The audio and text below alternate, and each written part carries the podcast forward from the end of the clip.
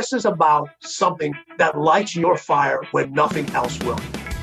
This is the Mark Divine Show. This show, we're going to discover and dive in and discuss what makes the world's most inspirational, compassionate, and resilient leaders so courageous. Transform the nature and functioning of our own brain for the better. Go put your virtues in action, be the best version of yourself. Life is a practice, day by day, and get wiser and stronger and grow. How do you understand enough about your own mind and psychology and emotions, and how you develop a reflective awareness practice to actually get in the driver's seat of your own mind? We go in depth with people from all walks of life martial arts grandmasters, meditative monks, CEOs, military leaders, stoic philosophers, proud survivors, and more. Every episode turns our guest experience into actionable insights that you can learn from to lead a life filled with compassion and courage. I started putting all these little tools in my pocket, started to reflect a lot and meditate. There has to be a balance between movement and rest. It all starts with us. We cultivate these qualities in ourselves, we become a beacon of light for others in the world. Please join us on the journey. The Mark Divine Show. Hoo-yah. Hey, everybody, Dr. Drew here. It's uh, here to remind you how important magnesium can be for many aspects uh, of our well being and health. And Dr. Hyman, Andrew Huberman, all are talking about magnesium, and indeed, magnesium is important. As I've mentioned many times, my fellow in uh, in endocrinology was always beating me up about magnesium supplementation. It is essential. It's a huge problem because magnesium deficiency can increase all sorts of issues. We shouldn't wait until we are deficient. And even more so, there's not just one type of magnesium, there's seven different types that we optimally need to ensure that we're getting what we need. Of course, I'm an advocate of getting as much of our nutrients as we can through a well balanced diet.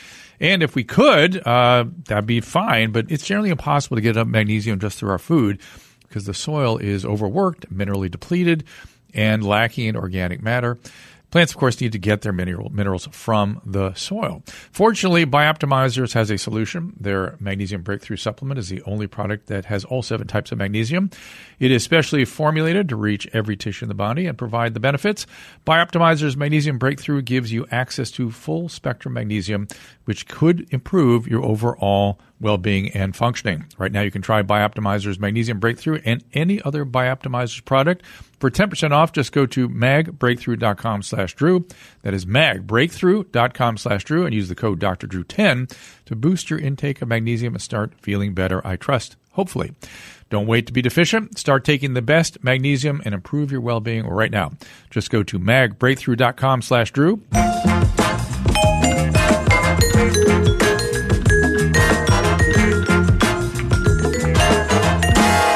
Hey everyone, Dr. Drew here. Appreciate y'all being here. Uh, listen, I appreciate y'all supporting the people that support us so we can keep the wins in the sails of the Corolla pirate ship still after all this time, and uh, you give me the chance to do these interesting interviews. Today, today, Mike DiVicino, the book is Dear Joey, Letters from Prison, Book One. Letters compiled, he's compiled from fellow inmates. You're going to hear Mike's story in a second. Insights how poor life decisions can drastically alter the trajectory of a life. It's available at Amazon. Uh, it was released April 22. Um, Mike spent the last 29 years behind bars due to uh, crimes and uh, possibly some ties to the organized crime syndicate. So we'll talk about that. He was sentenced, sentenced to serve three life sentences uh, and the rest of his natural life in a maximum security prison. Uh, and while at Folsom, Mike changed. Mike made it his mission to help the new younger inmates who were being recruited by gangs and escape the same fate he found himself in. Mike, welcome. Good morning. Thank and you for having me. You bet. Dr. Oh, look, Drew. here's your here is your uh, what a great article here in the Las Vegas Review Journal. Um, Mike and I had met once before a couple years ago. We have mutual friends. And I'd heard his story, and I was like, "Well, that's a TV show, and uh, I was somebody's got to do something with this." I don't remember why we didn't, but I still feel the same way. Uh, and then you've written this book, so tell me about it. So the the impetus for this particular book, dear Joey, Doctor Drew, is as you alluded to. Um, I didn't find myself in maximum security prison. I worked very hard to get there, actually. and you, you, weren't just a trajectory that headed there. You I was. You not. actually made it your mission. I did. I did. Most regrettably, and yet all things happen for divine reason. I believe that. But While I was in maximum security prison, I turned my life around, and my whole thing was, Dr. Drew, how do I keep a lot of the young gang members, inmates that were around me from ending up serving the rest of their lives in a cage? So, so that wasn't something that just happened one day, was it? I imagine there was moments of change, but how did you get to that point where you started thinking that way? Um, interesting question. So when I was first arrested, Dr. Drew, and that was here in Los Angeles. It was during a high speed chase. Got arrested ultimately and found myself where I needed to be at the time, which was in jail. I was sentenced originally to six years in prison. During those six years, the woman I was dating at the time, we got married, and they used to have what was called conjugal visits. For the, for the listeners that aren't familiar with what that is, if you're legally married, there's trailer type uh, setups there within the, the con- confines of the prisons. They're heavily monitored, and you have intimate time alone with family members, a wife. Uh, I was scheduled to be released, I believe, in December, Dr. Drew, of 1993. My son was conceived during that time. At that point, I had two years before I'd be out, turn my life around, be a father, etc. That that was your intention. that time. was my thinking that intention. That's correct. Yeah. Were you a good uh, inmate at that point? Were you a model citizen, or were you a problem? I was probably somewhere in the middle. Okay. Um, so you kept yourself. Yes, Okay. most definitely. All right. So two years to go. Two years to go. Uh, the gates are in my purview. I could see them. And as I said, my first and only child was born. His name's Giuseppe or Joey. And lo and behold, unbeknownst to me, I start getting indicted by the grand jury. There was a fellow Italian that evidently had been working with the government to get his own brother out of prison for murder, and he was wearing a wire a wire on me and several of the other Italians throughout the country While you were in prison or before? before, but it all was revealed as I was in. This all started being revealed. I start getting indicted. Now I'm back in the courtroom in the LA County Jail to realize you are not being released in two years from now, a year from now. Um, ended up back on trial behind these wires. Can you And- talk about what the material was? Um, Yeah, it was. It was basically it was uh, allegations of Italian organized crime and kidnappings, extortions, etc. I went wayward at a very young age. Saw the inside of my first lockup at the age of twelve. Cycled in and out. Was it sort of like uh, Bronx story? Is that was called? Sort of like you were sort of enlisted that way because part of the community and just sort of there it was in the neighborhood. And Interesting you asked that because I actually met Chaz Palminteri back in the day, and Wow. it was called Bronx Tale. If Bronx I'm not Tale, yeah, correct, Bronx Tale, correct. yeah. I had met Chaz back in the day. Probably, you know, we all end up mirroring to some degrees what we see in our communities, Mm. and I was no different. And it was how you got family and connection and, and status. Yes, something like that. Yeah. And uh, Were you doing drugs or anything yourself? never No. got into Yeah. drugs. I went So the really- opposite way. Yeah, okay. Uh, I started stealing and fighting at a very young age. Got out of control with both. Um, in fact, at the age of 18, don't know how I graduated. I was passed from high school, is what I say. I did not graduate. I was passed. Um, that same year, I won a regional Golden Gloves, and I let that be utilized for the wrong reasons. Mm-hmm, mm-hmm. And here I was. Mm. And like I said, you asked about the crimes and kidnappings, extortions, mm. etc. I had no real goals in life, had none, in fact. And I was seeing that with a lot of the young guys I was in prison with, no goals. So, But I'm, I'm guessing though you had some goals in terms of impressing the leaders or the people you looked up to. That's somewhat that's somewhat true and somewhat not true. Hmm. I just Just didn't care. basically I just I became what I became at a young age. Hmm. Didn't care as you said, and I can't ba- bang the drum loud enough about not having goals. And hmm. you know, I came from an imperfect background, as I say, and uh, When you say goals, do you mean purpose? that's certainly tied in. Yeah. Um, because at that time, if you were to ask me what my purpose was, it was what I was doing. Yeah. I was letting myself being utilized, and I was raising both hands for that. Mm. Hey, you got anybody that needs? Mm. Uh, it's not paying their, their debts. They need to pay their tithes. I'm ga- I'm in. I'm game, and I my phone never stopped ringing, if you will, Mhm. and I was more than game. Mm. In fact, in fact, if I may, my very first state bid that I did, What does that mean? State bid. uh, pris- jail, uh, Okay. prison sentence. Got it. It's a prison sentence. Got it. It was me helping some individuals collect some money. Mm. That's not a- in the in the law books. Uh, being against the law for collecting money, it turned into a robbery. Is Mm. what ended up happening. There was a fight. There was some gunshots uh, when I was collecting money from this particular individual. Did my first state be, uh, bid, um, probably early twenties then. Then uh, what can I say? You know. So now you're with two years to go. Now you're back in the courtroom, and uh, you're, I guess, something happens. So yes, um, and I still have a little trouble keeping on point. Just since my release, I'm kind of all over the place. no, Thanks you're for good. keeping me in. No, no, this is you're not unusual. This is how my interviews. Really? Oh I yeah, love yeah. it. It's not unusual. Awesome. Yeah. Um, In fact, in fact, by the way, I, the way I interview, I kind of want you to go.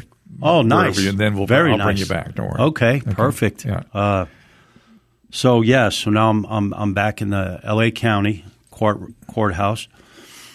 At that point, probably a year to my release date. My son is now, excuse me, a year, year and a half old, and uh, there, there's a term that used to be used. I don't even know if it's used anymore about having the book thrown at you. Mm.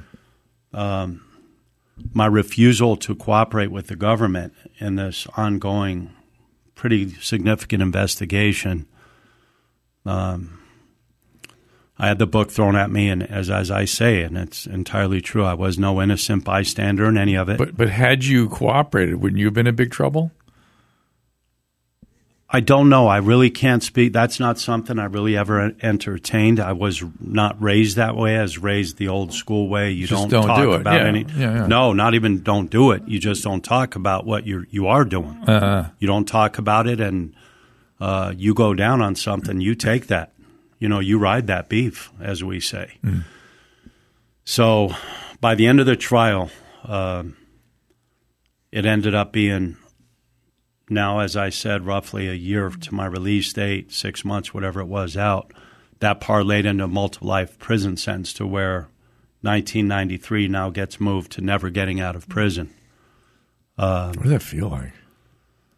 It's hard to believe. I bet. I have to be honest, where I was in my life at that time, I was so calloused. You still didn't. I was hardened. Yeah. I was hardened. Yeah. And yet deep inside I always had a I had a dare I say it. I had a I had a soft heart deep down inside, but it was just very calloused and and from a lifetime of whatever it was. Yeah.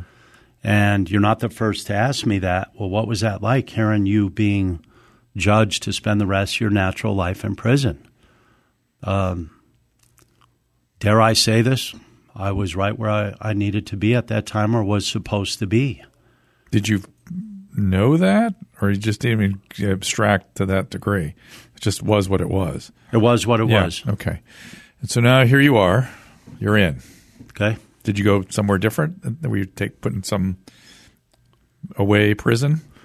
No, as you alluded to at the beginning of the broadcast, I ended up in uh, New Folsom, which is, for anybody familiar with the penal system here in California, that was Max Max. Found myself there. Again, worked very hard to get there, actually. What, meaning what? Um, when I say worked hard to get there, um, there's not many innocent guys, in my opinion, that end up there in maximum security prison with multiple life prison sentences. You worked for that. Mm. I know there are some innocent, and I happen to know know a couple. There are some individuals that, of course, are innocently convicted, etc., or wrongfully accused, what Hmm. and, have and you. they end up there. Good point. Maybe not there. Okay. Okay. All right. So I'm there. I'm in Max. Yeah. My son is born, and and I just knew in that moment when I got to Max, at some point, survival was the order of the day, and certainly for myself because I refused to join any of the prison gangs. Oh boy. Um, it was more important for me, Dr. Drew, to do right than to be popular. Al- already? Absolutely. So, so where'd that come from? Hmm. Prison for those who have never, thankfully, been there. Yeah.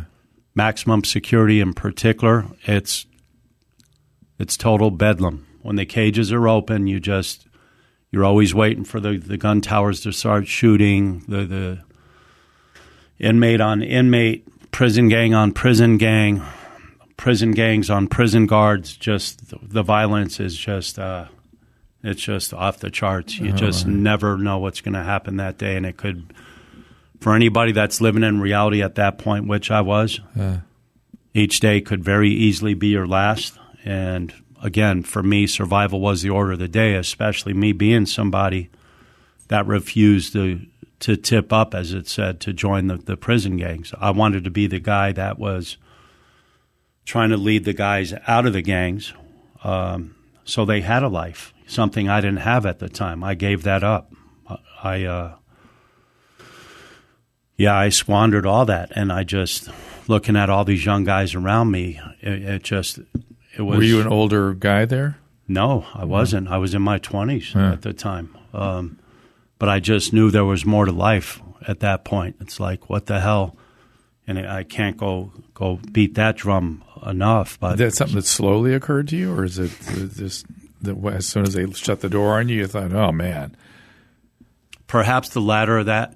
Now that you have me thinking about that, um, because I, I do know the transformation happened there in, in New Folsom for me, and and I began to educate myself, something I did not do in any previous years, school years or otherwise. did education. the other inmates resent that, or try to take you off that course?" Or Yeah, I know there was a lot of resentment, of course, to that.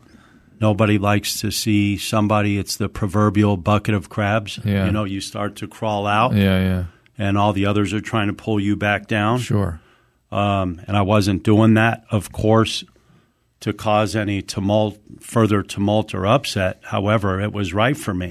Did you come close to joining a gang? I imagine it was really hard not to. No, and it's not. To, no, I didn't come close. It's it's uh, without without getting into some of the gangs that began backing me because it's it's not to say, Doctor Drew, that I did not have many many occurrences of mutual combat, you know, of blood bloodshed, etc. Because I did. You know, you don't skip through a war zone wherever you're at you know. At, when in Rome, right? Yeah. Well, I, ma- I just imagine you had to defend yourself plenty. Absolutely. Yeah. And you know, it's it's funny. You know, as I as I had mentioned, me having grown up from a very young age with all my confusion and anger and whatever else, began fighting at a very young age. Was pretty decent with my hands from a young age, the Golden Gloves, etc. You don't bring a knife to a gunfight, right? Yeah. So that's one thing. Me and you as men squaring up, getting doing whatever, trying to knock each other's heads off, Yeah. crack ribs, whatever it is. That's that's one level.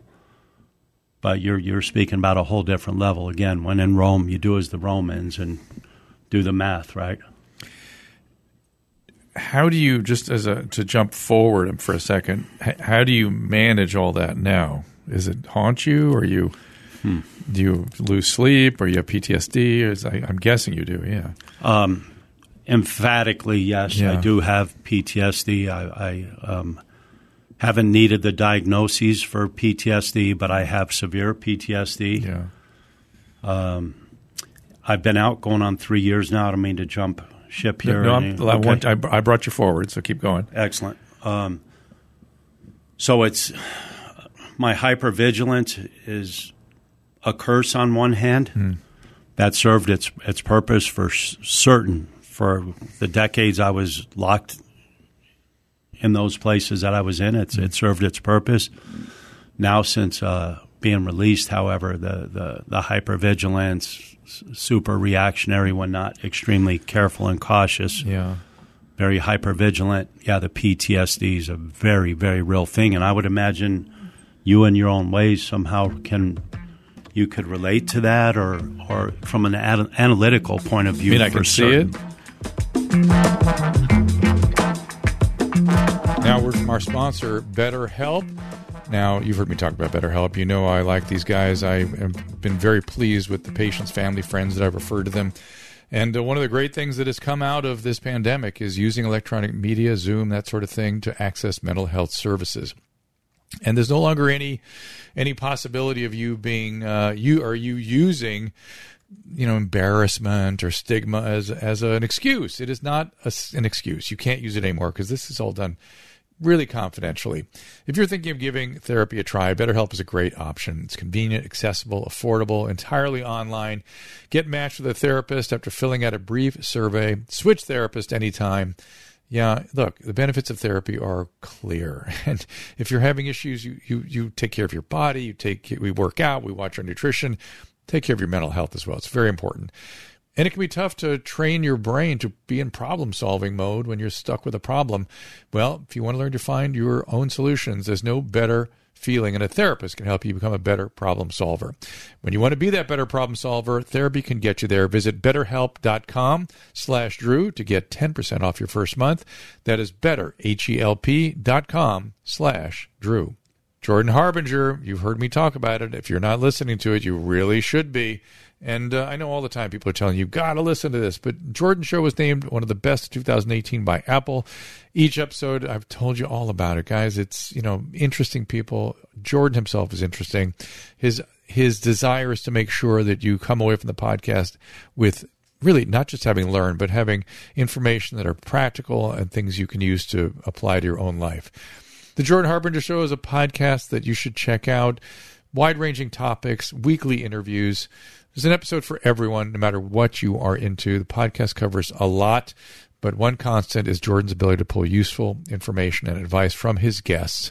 That's right. He's, well, you've heard me talk about how interesting he is. He speaks multiple languages. He's had traveled the world, increasing wildlife experiences, law degree. I enjoy the Jordan Harbinger show. I think you will too. Search the Jordan Harbinger show. That is H A R B as in boy, I N as in Nancy, G E R on Apple Podcasts, Spotify, or wherever you listen to podcasts. Perhaps you're surprised to learn that your health insurance may not always cover the full cost of an emergency medical flight. Even with comprehensive coverage, you can get hit with a copay, deductible. Protect your family and your finances with AirMedCare Network memberships as a member, if an emergency arises, the expense of air medical transport is completely covered when flown by an AMCN provider. Membership costs as little as $85 a year and covers your entire household every day, even when you're away from home. That is clearly pennies a day and well worth it. We all know the unexpected can happen, and AMCN membership is protection no family should be without. And for a limited time, as a Dr. Drew podcast listeners, you'll get up to a $75 e gift card when you join hmm, it's $85 a year, then a $75 e gift card? Come on. Simply visit airmedcarenetwork.com forward slash Drew and use that offer code Drew. Oh no, you should analytically. You'd be, I mean, be crazy if you didn't have it. Right, it'd be insane. I mean, how could Sure. you not have it? But but there's there's PTSD and there's PTSD. I mean, you're talking about this sort of state you put yourself in for survival, and that that state is not so much appropriate for now, and yet it continues. You know, Correct. That's sort of what you're talking about. But you didn't talk to me about sort of the misery of all this. Is there misery still now left over from all that? I think I do pretty well managing it. Yeah. I, I I certainly don't try to live in that. You're not If- you're not depressed. You're No. able, you're able to have normal relationships, and you're yeah um, when you say normal because you have to be able to trust people for that, and it's got to be hard. That's Yeah. trust is a very big factor, of course. But I'm a guy that really loves people. Hey, t- tell me something. You're you're going to educate me here.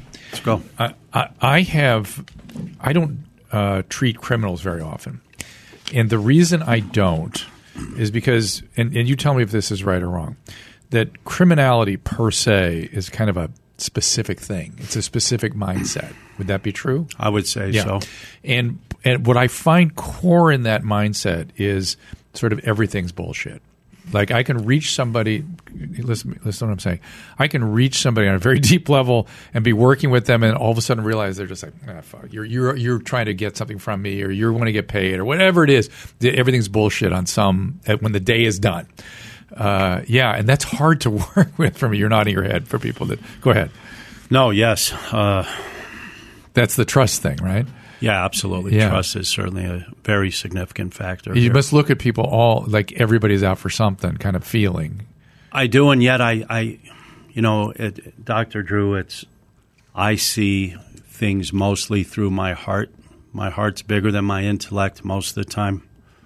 Um, most people would probably be ashamed to make such an admittance, but yeah, my heart outweighs well, my intellect. I, maybe often. in prison that would have been shameful, not out of prison. okay, I'll take that. so, I'll take it. But but that's something that has to be cultivated. So now tell me how that happened, because that's got to be impossible in a maximum security prison. So how did that happen? Be a little more. And so how did you go from having to defend yourself, hyper vigilant, involved in you know violent kind of stuff, to developing, letting your heart come forward and, and developing that, and then talking to these other inmates, and thus the book. I'm imagining. Okay, yeah, I got you. Yeah. So, I was the guy even at a young age. Uh, even though I couldn't save myself, I wanted to save everybody else. Where'd that come from? Probably from the imperfection. I, I to keep that. Did you have to save one of your parents or something? No, it's Did your just, dad beat up your mom or something like that. Just things that her? that I witnessed yeah, in the okay. house. In, okay, so you in, to save people in the house. Yes, okay, got it. And it around, usually comes what where that comes from. So. You're absolutely spot on without yeah. getting into specifics no, from no, my point. Don't even. So me being the guy that I couldn't save myself, but I wanted to save I get everybody else. Yep. yep. So fast forward to me now being in maximum security prison. Still doing that. Absolutely, if mm. not more so. And my son was a huge catalyst, if not he was a major catalyst for that. That mm. I need to leave a different legacy behind than the one that was laid out before me, or than the one that I've created. And uh, that seems like a very powerful through line. Like I feel like there, there it is. Like there's the mm. the core, right? Isn't that kind of it? Mm-hmm. I would so agree. you're a rescuer, but you know it should. You know it, it went bad.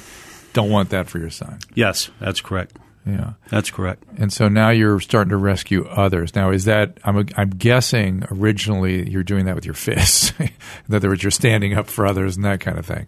That has been a, a lifelong position of mine yeah. to this very day. Yeah. Um, did it happen in prison? Yes. Okay.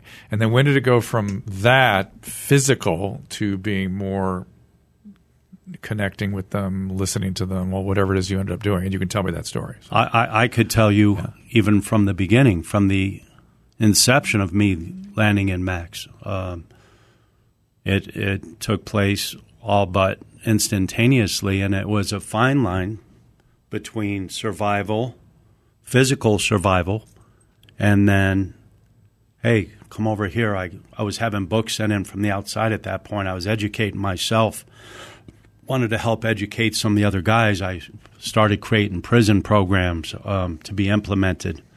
Um, those fell through the bureaucratic abyss, if you will. Mm. And on a couple different occasions, I ended up in isolation, which wasn't a terrible place for me.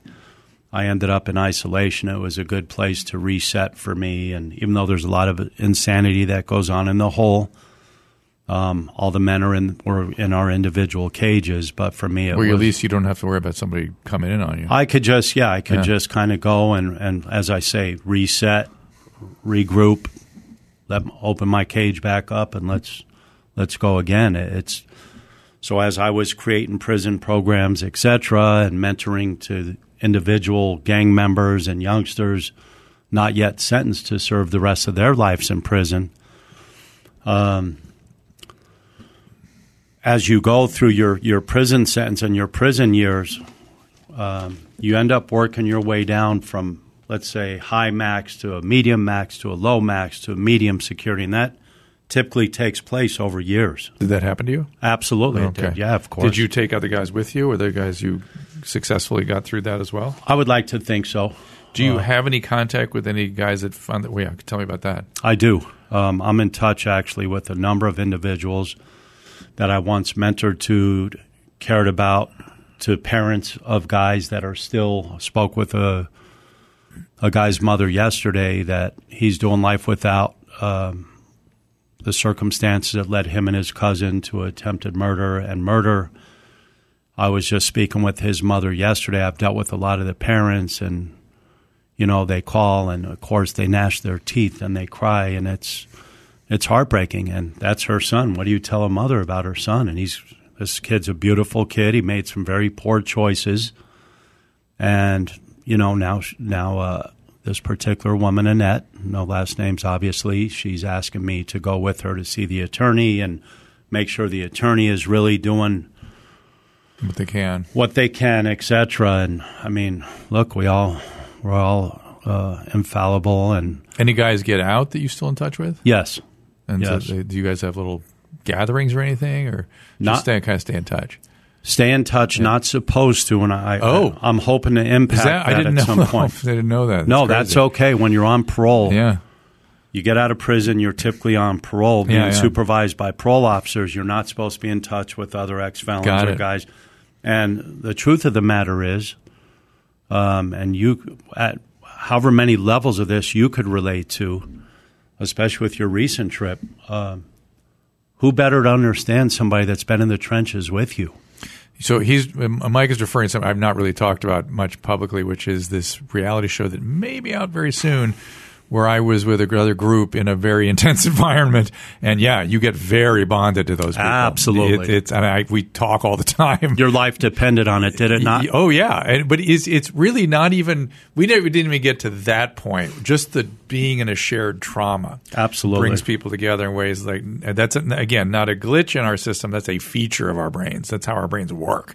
Hmm. And when we're in a traumatic situation, we are naturally bonded with those people. Okay, and and it and it it just is. It's just yes. not something you can undo. It's just the is. camaraderie is yeah. inexplicable. You can't yeah. explain it to yeah. anybody no, else. No, especially if you, especially if your life depended upon it. Then it's just forget it. Then you're just good for life. So I do want to go back to the point where you seem a little surprised that yeah, you're not supposed to be, not supposed to be in touch with other ex felons, et cetera, et cetera, and yet. Well, I'm surprised, no I'm surprised at my own ignorance. Is really what I'm surprised at. Not at all. But, but go ahead. So there's no one else who. There's no one else could, that's really going to be able to relate to I, what that's you've what I was been thinking. through. That's what I was thinking about. Yeah, all the violence, all the Yeah. isolation, all the suicides. yeah, you many need that support from them. Like just, Absolutely. hey, just checking in. Are you all right? Yes. you doing? It's Yes. different out here now, isn't it? Oh. Yes, yes. Did you get to do that? Did they let you, or did you do it anyway? oh, don't say. Don't. don't I don't. It's okay. I could I, listen. Not for nothing. I could say it today because Yeah. You know something amazing happened about two weeks ago. So um, I did the nearly thirty years in a cage in prison, and I was on what's called five years of paper, which means five years of parole supervision. And I've been being supervised one way or another from a very young age. And that's all I've actually known, you know, is just always the paranoia of being watched, even if I'm not doing anything wrong. And Yeah, yeah. on and on that goes. And a couple of weeks ago, I get a call from my parole officer, and uh, DiVicino. And I said, "Yeah," and he says, "This officer, so and so, hey, how you doing?" You know. And uh, he says, "Look, I'm calling to tell you, uh, California has released you from parole. You're now free, Oh my gosh, completely. completely." Oh, and I goodness. have to tell you, Doctor Drew, when I got that call, I cried the entire day. Wow. I went and got my sister, and me and my sister went around to each of the other family members, anybody and everybody that would listen. Oh, so you, now you can go talk to all these people. Oh, That's correct. Oh my god. Whereas before I was doing it because it was my conviction, it was Yeah. in my heart, it was in my Yeah. soul, and God forbid if if you really want to punish me further for giving Yeah, a yeah. damn, then I'll take the punishment. I don't know if you should talk about this even. I don't even want to. No, it's okay. It's okay because here we are, Yeah. and I hope to be able to effectuate some type of changes as as I go, even where that's concerned. Because what you're doing is you're chopping away someone's life support system Yeah, yeah. by not allowing one another. Yes, I see that. Yes, I get that. absolutely. 100% get that. I'm in fact surprised that that uh, the parole system doesn't allow for at least some sort of getting together or something, you know, sort of supervised whatever. You know, it just seems weird to me they don't. So so so, you know, I I work with people that recover from extreme things. And you know, moments of change are always a very powerful part of their story, and how they get to those moments of change have a lot of different. I get the feeling there was some sort of intense moments for you when you said, "I, I, got to change." you want to, you want to. So I'm I'm going to visit that in a second, but it's, it's moments of change, it's service, which is your life. Yes. And then some sort of spiritual something. Yes. Whatever that is. Well put. Uh, so let's talk about the moment of change first. And We've heard the service that that's just all over the place. Okay. I mean, it's, it's constant and clear. Uh, moment of change. Was there a particular moment where you were just like, oh, fuck? I, I would. I think I would just be looking to create something for that answer, and So- I'm not one of so them there's people that do that comes to mind. Okay. No. And when people have moments of change, sometimes it's because of an important relationship. Somebody gets somebody sees them Okay. as, and so they're able to see themselves. Okay. Did anything like that happen to you?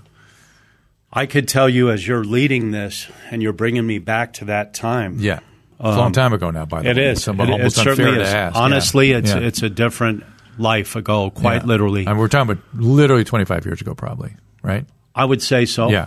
Right. Quarter of a or century. 20 yeah so Or better. anybody was in your life who, who sort of saw you in a way that other people hadn't seen you and it helped you see yourself I think what I call as my epiphany happened differently. yes Okay, so here's my epiphany. yes that's what i'm looking for So I'm one in the, I'm in one of the higher level security prison facilities. yeah It wasn't a loved one per se, but it was one of my beloved fellow prisoners because I, I gave a piece of my heart to every one of them. yeah And I was on a tier, I was on a second tier, Dr. Drew, uh, mentoring to one of my gang members.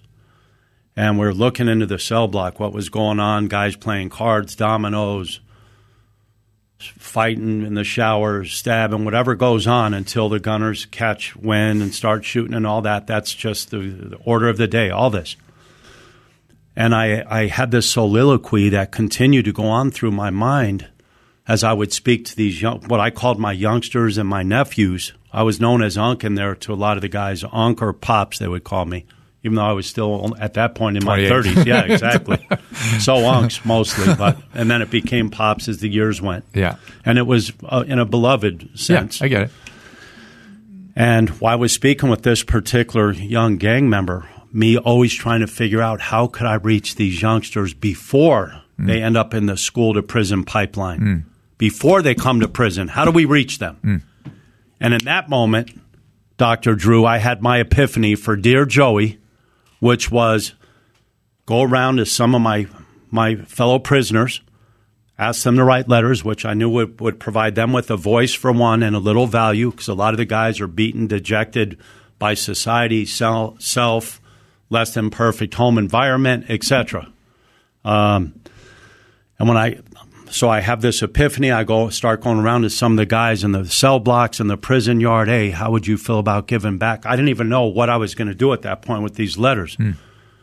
You writing a letter to a younger version of yourself, et cetera, et cetera. Sure, Unc. Sure, Mikey D.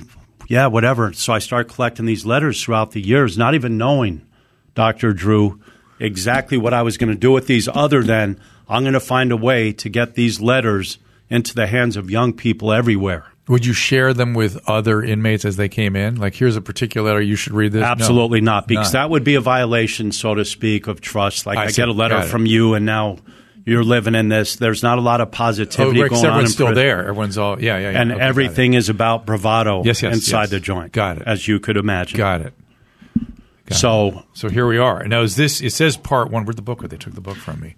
There it is. So- this is part one. How many uh, here and how many letters? Oh my gosh, you got the pictures of the guys with it. So yeah, this the Dear Joey book one. Uh, those letters were collected and compiled in a particular facility, penal facility, and Dear Joey book two will be a collection of letters from another correctional facility, different uh, security levels, and I'm looking to get those into the schools everywhere. And are these guys all still in? Do you still have any communication with them? Or yeah. Some of them are still in. A few of them have been killed since. in in prison? Yes. Oh shit. And and actually, wait, let me stand corrected here. Some of them have been murdered since being out, continuing with their criminal lifestyles, do, you- do you specify in the book who's still with us? Thank you for the for. You're very signing this to welcome. me. Um, no, I don't. Yeah. It's out of respect to Yeah, family okay, and what have you. I get it. Uh, but my, my big thing with, with Dear Joey, Dr. Drew, is as I said, getting these, me having figured out the epiphany and getting these compilation of letters of those who have went down the wrong path in life and getting these into the, the hands of kids throughout our country, into the school systems, the juvenile facilities, etc. No, I get it. It could, it could go well beyond that. I'll tell you what. ZocDoc. It is a free app that shows you physicians who are patient reviewed, take your insurance, and are available when you need them. On ZocDoc, every specialist under the sun you can find. And it's a mobile app. It's as easy as ordering a ride to a restaurant or getting delivery to your house. Search, find, and book a doctor with a few taps. Find and review local doctors and read verified patient reviews from real people who made real appointments. And when you're ready to go into that doctor's office, you're all set to see someone in your network who you have chosen who understands your needs. Go to ZocDoc.com, find the doctor that is right for you, and book an appointment in person or remote. It all works on your schedule. Every month, millions of people use ZocDoc, and you should let it be your go to when you need to find and book a quality physician. Go to ZocDoc.com slash Drew and download the ZocDoc app for free. Then start your search for a top rated physician today.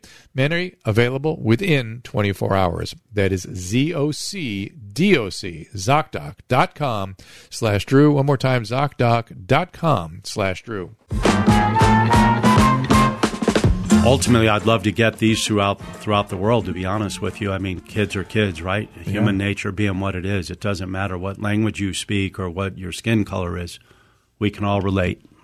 It's so interesting this the thinking that, that you know at the time. Yes, you know I, I get to hear all the drug addict stories, and you know the, the the drug addict criminal so to speak stories are almost comical because they're like, "What's wrong? I'm doing something's wrong with my life."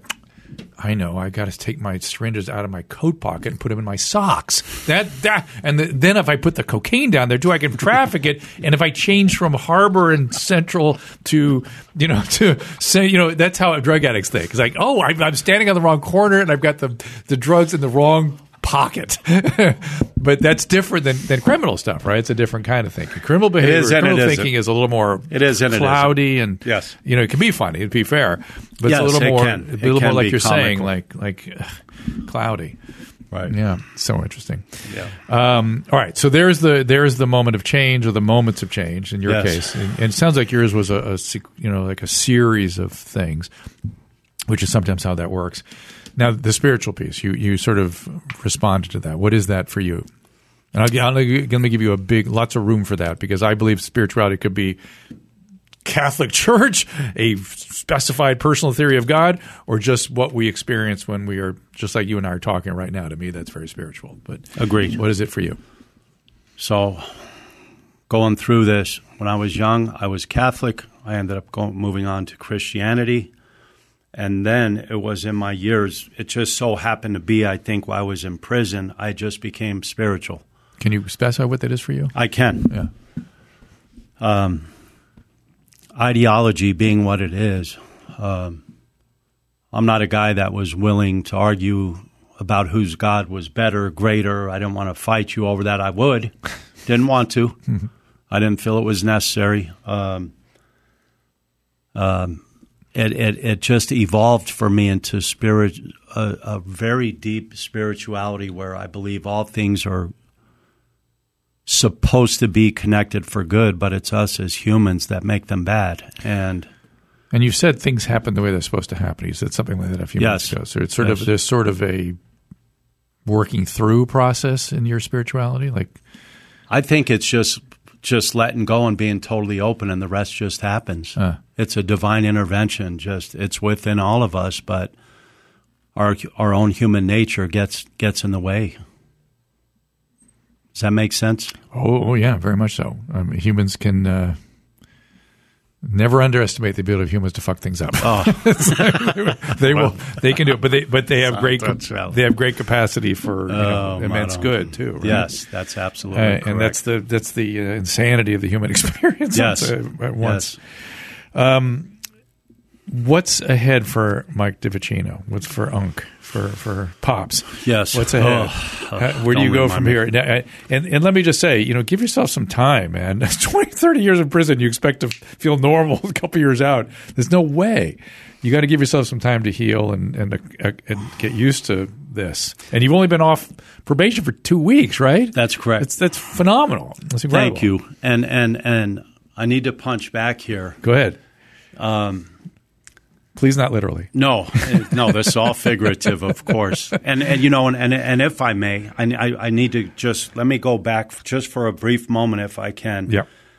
So going from maximum security prison to where you work your way down to the lower security levels, I made it to a medium. Yeah. Ultimately.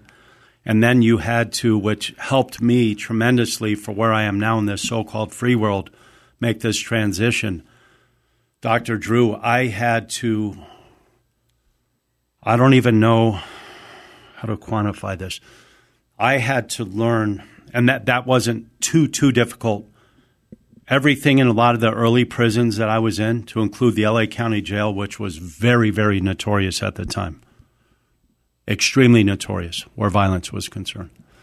Um, I had to get myself into a place, if you will, why when I made it to the medium security prisons, because I was ultimately transferred from California to Nevada, because where, that's where the whole family is, hardship transfers, parents fighting cancer, et cetera, et cetera.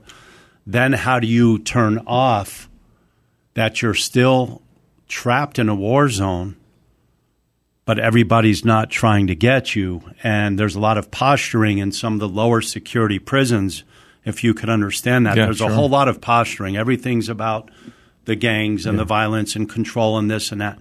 So I had to learn to where I could tamp that down quite a bit and not respond. Uh, you know, I toward the end there, I was, I, I, I was eating a little bit of shit, and I'm I'm surprised when I when I look back, like I was tolerating. I don't care. It could have been the minimum for others, but for me, if you're not even spoken to in a respectful manner, that's that was always off the table for me. Hmm. That wasn't acceptable.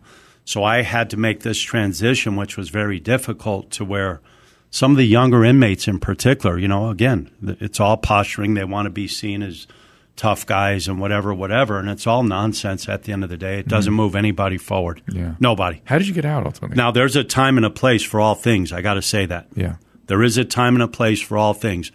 I wasn't I wasn't a huge advocate of violence, and yet having said there is a time and place for all things, when one's survival or loved one's survival depends upon it, without getting into the psychology of all that, but it's finding that that cutoff. Um, uh, I, got, I got lost in my own labyrinth there. I'm, I'm How sorry. did you get out? How did you get out? Time. It was time. Even though I was sentenced to multiple lives in prison uh, over the years because I was hit hit with the book, as it was said. Time through appeals, et cetera, et cetera. I mean, it. it And good behavior and all yeah, that stuff. I mean, yeah. if I would have cooperated with the government, I would have been out decades ago. Right, right. Li- quite and literally. California was sort of emptying the prisons at this time too. That's there was some correct. motivation to get people out. That's absolutely Yeah. correct. Hence, the reason I got the phone call actually two weeks ago, just where parole's concerned. A lot of my other f- former old timers were calling me from California, telling me, "Hey, Mikey D, guys of every race, Mikey D, Unc, Paisan, whoever. Hey, they're kicking us off early. You, Mikey D, check into it. They're they're letting us off paper early. Lo and behold, I got off two years early. A lot of them, it was halftime. They were kicking them off because it's the system's inundated. It's a hmm. it's an eighty billion dollar a year industry, and that's without the hidden cost. Eighty billion dollar industry called Department of Corrections. Yeah. And when you start factoring in the monies that families are spending for attorneys, for vid to go see their their loved ones, their brothers, their their fathers, their uncles, etc., in prison, their sons, the vending machines, etc. Do you know that the, the, the that figure of and that's last time I checked, Doctor Drew, eighty billion dollars a year is spent Yeah. on the prison industrial complex in this country. That money could be much better spent, in my opinion, with programs, et cetera, et cetera, rehabilitation, whatever it is. Programs in the communities. So, the- so you you feel that there is hope for people that are in these prisons. Always hope. Yeah, There's always And that we should be finding ways to help them. That's move them correct. yeah. yeah, let's spend our money a little better. Yeah. 180. I started to tell you it's it's over. I think 150, 180 billion dollars a year with the hidden costs that's going into the Hmm. the prison industrial complex in this country a year. It's incredible. Can we spend a little of that money, Doctor Drew, putting it into the Hey, man, dilapidated you- communities, et cetera, Not et of cetera? that, you get thirty billion. You could take her off the top if you properly treated the drug addictions. And stuff. Absolutely, yes. right. And and in this Because a country, lot of these people are just drug addicts, straight up. Dr. Drew, Yeah. in this country, and I've, I've, I've lived it most of my life, Hmm. addiction is criminalized in the United States. Oh yeah, no, I get it. Well, here's here's what happens. Yeah, we're we're we're moving in a sort of a decent direction as far as that goes. Okay. but people on drugs do criminal things. Yes. that's the part that everyone misses. get that. You know, they, they, when you're on drugs, if particularly opiates, you will be criminal. it will happen, not because you're a criminal, because you're a drug addict. And yeah, sometimes the legal system should jump in there and just bring it, but other times you should be f- mandating some kind of way of managing the underlying condition. And somehow we just don't. It's weird to me that we don't do it. It's just bizarre. Mm-hmm. Mike, uh, I got to wrap this up. Uh, congratulations on the book. We Thank look you. forward to book two. Yes. Is this you and your dad on the front, or is this You know, and that's son? funny. You That's your me and my son. I've been asked Yeah. that before. Yeah. That's me and my son standing in New Folsom, him as a little boy. Again, compilation it, of look, letters. it looks, you know, it looks so long ago. It, it strikes. It's, it's, you know, it's, I get it. It, it makes it's you a think of- snapshot in time, right? Yeah. Well, it makes you think. Oh, that must have been that long ago. Like is your dad and you, but, Mm-hmm. but uh, you and your son. What a glorious young man. What's he doing now? So he's he's back east still. We're still trying to figure out. I came out to a grown man as a son, Yes, so we're still trying to figure that To out. navigate it. His Yes. life is good. Oh, it's it's amazing. Well, that's all that was important to you, right? And Absolutely, that really is the, that and the family, of course. He, and- but that he thrives. That was Yes. the motivating thing. Yes. He's doing that. Yes. yes, It's breathtaking, Mike. It really is. Uh, it, it's. It, I'm. I'm spending enough time here with here now that I'm getting. I'm. I'm. I'm such a weird empath. I start to catch what people are feeling. So I. So I'm. So I'm getting a little bit of your PTSD stuff. I'm feel. It's all right, but I, but it lets me know how much talking about this is evocative for you. yes, It's very it is. evocative. And for all that suffer PTSD, Yeah. we need to talk about it and be okay with that. Yeah, yeah. Um, but the answers are really right where you've been fishing, which is the spiritual, the service, and these um, making a difference. Purpose, Agreed. Purpose. Agreed. know. Agreed. Uh, and you seem to be doing that. So congratulations! Dr. I'm so Drew. glad you're out. I'm and because I've se- I'm I'm getting a lot of your stuff, and so because um, Hmm. I've seen you now across two years, I know how well you're doing and how Mm-hmm. Thank you. meeting your sister who Yes. happens to be in the room here with us. A Yes. pleasure, and he is doing great, right? I mean, it's- Kiki D. I'm so proud of yeah, him. amazing, So right? proud. Yep. Uh, and so keep it up, my friend, and uh, whatever you can do to help those who are struggling or prevent those from going down the path. I Yes. think that's you're right. That's if you can prevent the trajectory, man. That's that's the most important thing of all. It's a lot easier than Yes. spending billions of dollars later trying to manage all this. and all these broken broken lives. You know, the pebble in the pond. Mm-hmm. You know, it's we got to stop that. There's got to be a point where enough's enough, right? Do you want anybody to follow you anywhere else? You've got Mikey D Speaks as the website, MikeyDSpeaks.net. That's correct. Uh, is there a Twitter or anything like that? Not yet. I'm still getting acclimated to all this. Uh, Don't don't rush it. So it'll add to your PTSD. Trust me. So- all right, Mike. Thanks so much, my friend. Thank Really you for having me. Dr. Drew. Privilege. And uh, for the rest of you, we'll see you next time. God bless. For calling times and topics, follow the show on Twitter at Dr. Drew Podcast. That's D R D R E W Podcast. The music from today's episode can be found on the swinging sounds of the Dr. Drew Podcast, now available on iTunes. And while you're there, don't forget to rate the show. The Dr. Drew Podcast is a Corolla Digital production and is produced by Chris Laxamana and Gary Smith. For more information, go to drdrew.com. All conversation and information exchanged during the participation in the Dr. Drew podcast is intended for educational and entertainment purposes only. Do not confuse this with treatment or medical advice or direction. Nothing on these podcasts supplement or supersede the relationship and direction of your medical caretakers. Although Dr. Drew is a licensed physician with specialty board certifications by the American Board of Internal Medicine and the American Board of Addiction Medicine, he is not functioning as a physician in this environment. The same applies to any professionals who may appear on the podcast or drdrew.com.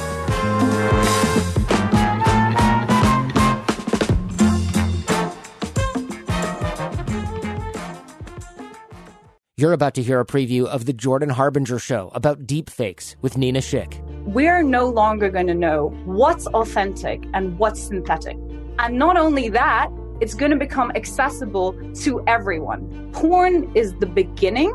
The creations were just unlike anything anyone had seen before. This is a real live video where the celebrity is moving her face. She's got different expressions. I can make a nude image of your sister, your wife, your mom from a single photo, for example, from Facebook. Minors are being targeted as well, young girls. We are living at a time where there's going to be more disruption and flux than potentially has ever been in the history of humanity. And the reason for that is because of the exponential technological change that's coming our way. What is this information ecosystem that's basically come into existence in the past 30 years? It's going to take some time for society to catch up. To learn more about how we can avoid being duped by deepfakes, check out episode 486 of The Jordan Harbinger Show. Saddle up and get ready for Westerns Weeks on Pluto TV, all for free. We're coming in blazing with favorites like True Grit and Once Upon a Time in Mexico. Or immerse yourself in binge worthy series like Yellowstone and Walker, Texas Ranger. Plus, Pluto TV has hundreds of channels with thousands more movies, TV shows, and more. The best part? It's free. No credit card, no sign up, no fees.